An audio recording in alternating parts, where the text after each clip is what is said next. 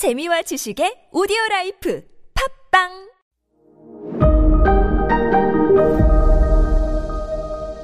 네, 여러분 안녕하십니까. 역사 스토리텔러 썬킴 인사드리겠습니다. 1885년 영국이 우리나라 땅 여수 앞바다에 있는 거문도를 점령을 해요. 이름도 해밀턴 섬이라고 바꿔버려요. 해밀턴? 왜? 러시아 남하하는 거 막아야 되기 때문에 조선 입장에서 봤을 때는 어이가 없는 거죠.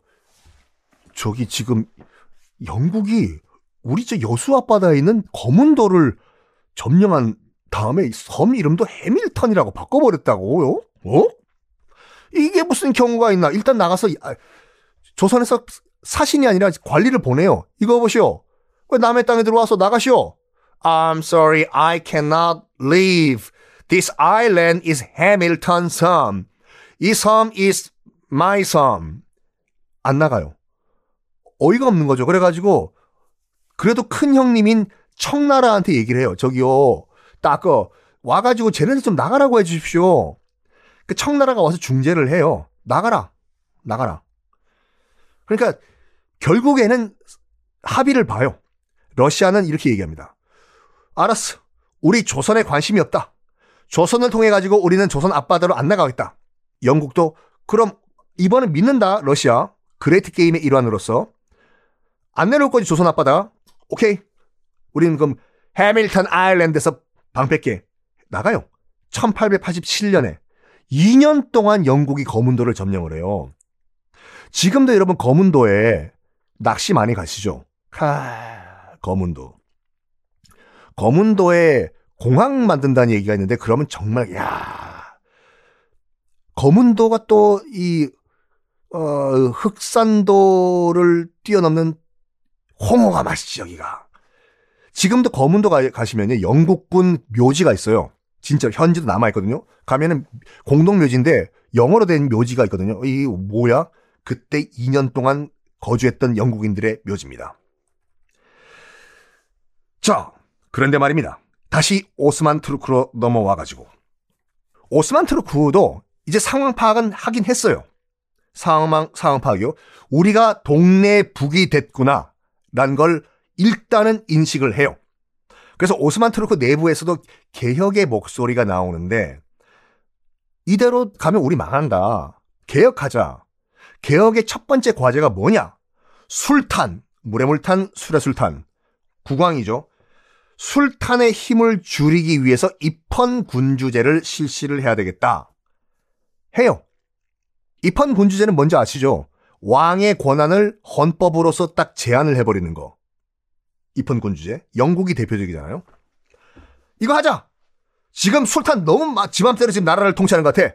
어? 입헌 군주제 하자! 해서 1876년에 개혁 세력, 가자, 가자, 가자, 가자, 가자! 개혁해야 돼! 개혁 세력이 구테타를 일으킵니다. 네. 그래가지고 술탄을 강제로 쫓아낸 다음에 죽여버려요. 암살을 해요. 목 졸라가지고. Wow. 그런 다음에 다음 술탄을요, 이 개혁 쿠데타 세력이요. 앉히는데 당연히 허수아비 술탄이겠죠. 이름은 안 외우셔도 돼요. 압둘 하미트 2세라는 허수아비 술탄을 개혁 세력이 떡 앉혀요. 그런 다음에 이 쿠데타 세력이 압력을 가합니다. 뭘 압력을 가하냐? 그 허수아비 술탄님, 우리가 왜 쿠데타를 일으켰는지 아십니까? 우리 오스만 투르크도 이제 입헌 군주제를 좀 할 때가 온 것 같습니다. 입헌 군주제 하시죠.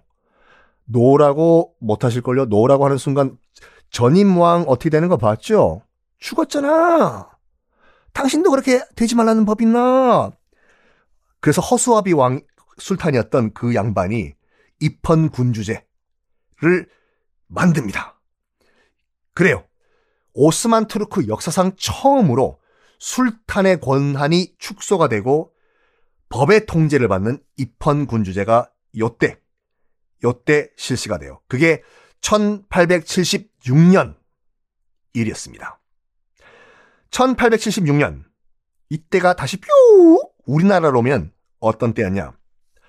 미국에 의해서 강제로 개항을 당한 일본 아, 계속 어, 지내면은 우리 일본도 청나라 꼴 난다 해가지고 스스로 이건 인정해줘야 돼. 일본 그건 정말 잘한 거예요. 스스로 나라를 다 뒤집어 엎은 다음에 메이지 유신 혁명을 일으켰죠. 왕 집권 세력 쫓아내고 그리고 자, 일본 스스로가 제국이 된 거예요. 그러면서 조선을 실질적으로 먹기 위해서 뭘 하냐? 1876년 강제로 일본이 조선을 개항시킵니다. 이른바 강화도 조약이에요. 우리 저, 저와 함께 이번 달 말에 강화도 가실 거거든요. 일본에 의해서 강제로 개항을 했던 조약. 하필이면 왜 강화도였냐? 이것도 제가 말씀드리겠습니다. 강화도 조약. 100% 일본을 위한 조약이었어요. 이렇게 불평등한 조약이 없어요. 그러니까 실질적으로 1876년 일본이 강제로 조선을 개항하고 강제로 조약을 맺게 한 이때부터 조선은 일본의 식민지가 됩니다.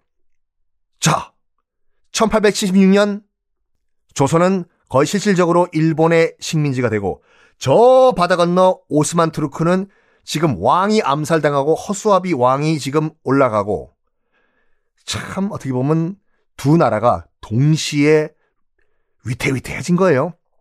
이래서 형제의 나라인가? 자, 이렇게 동네북이 된 오스만 투르크인데요.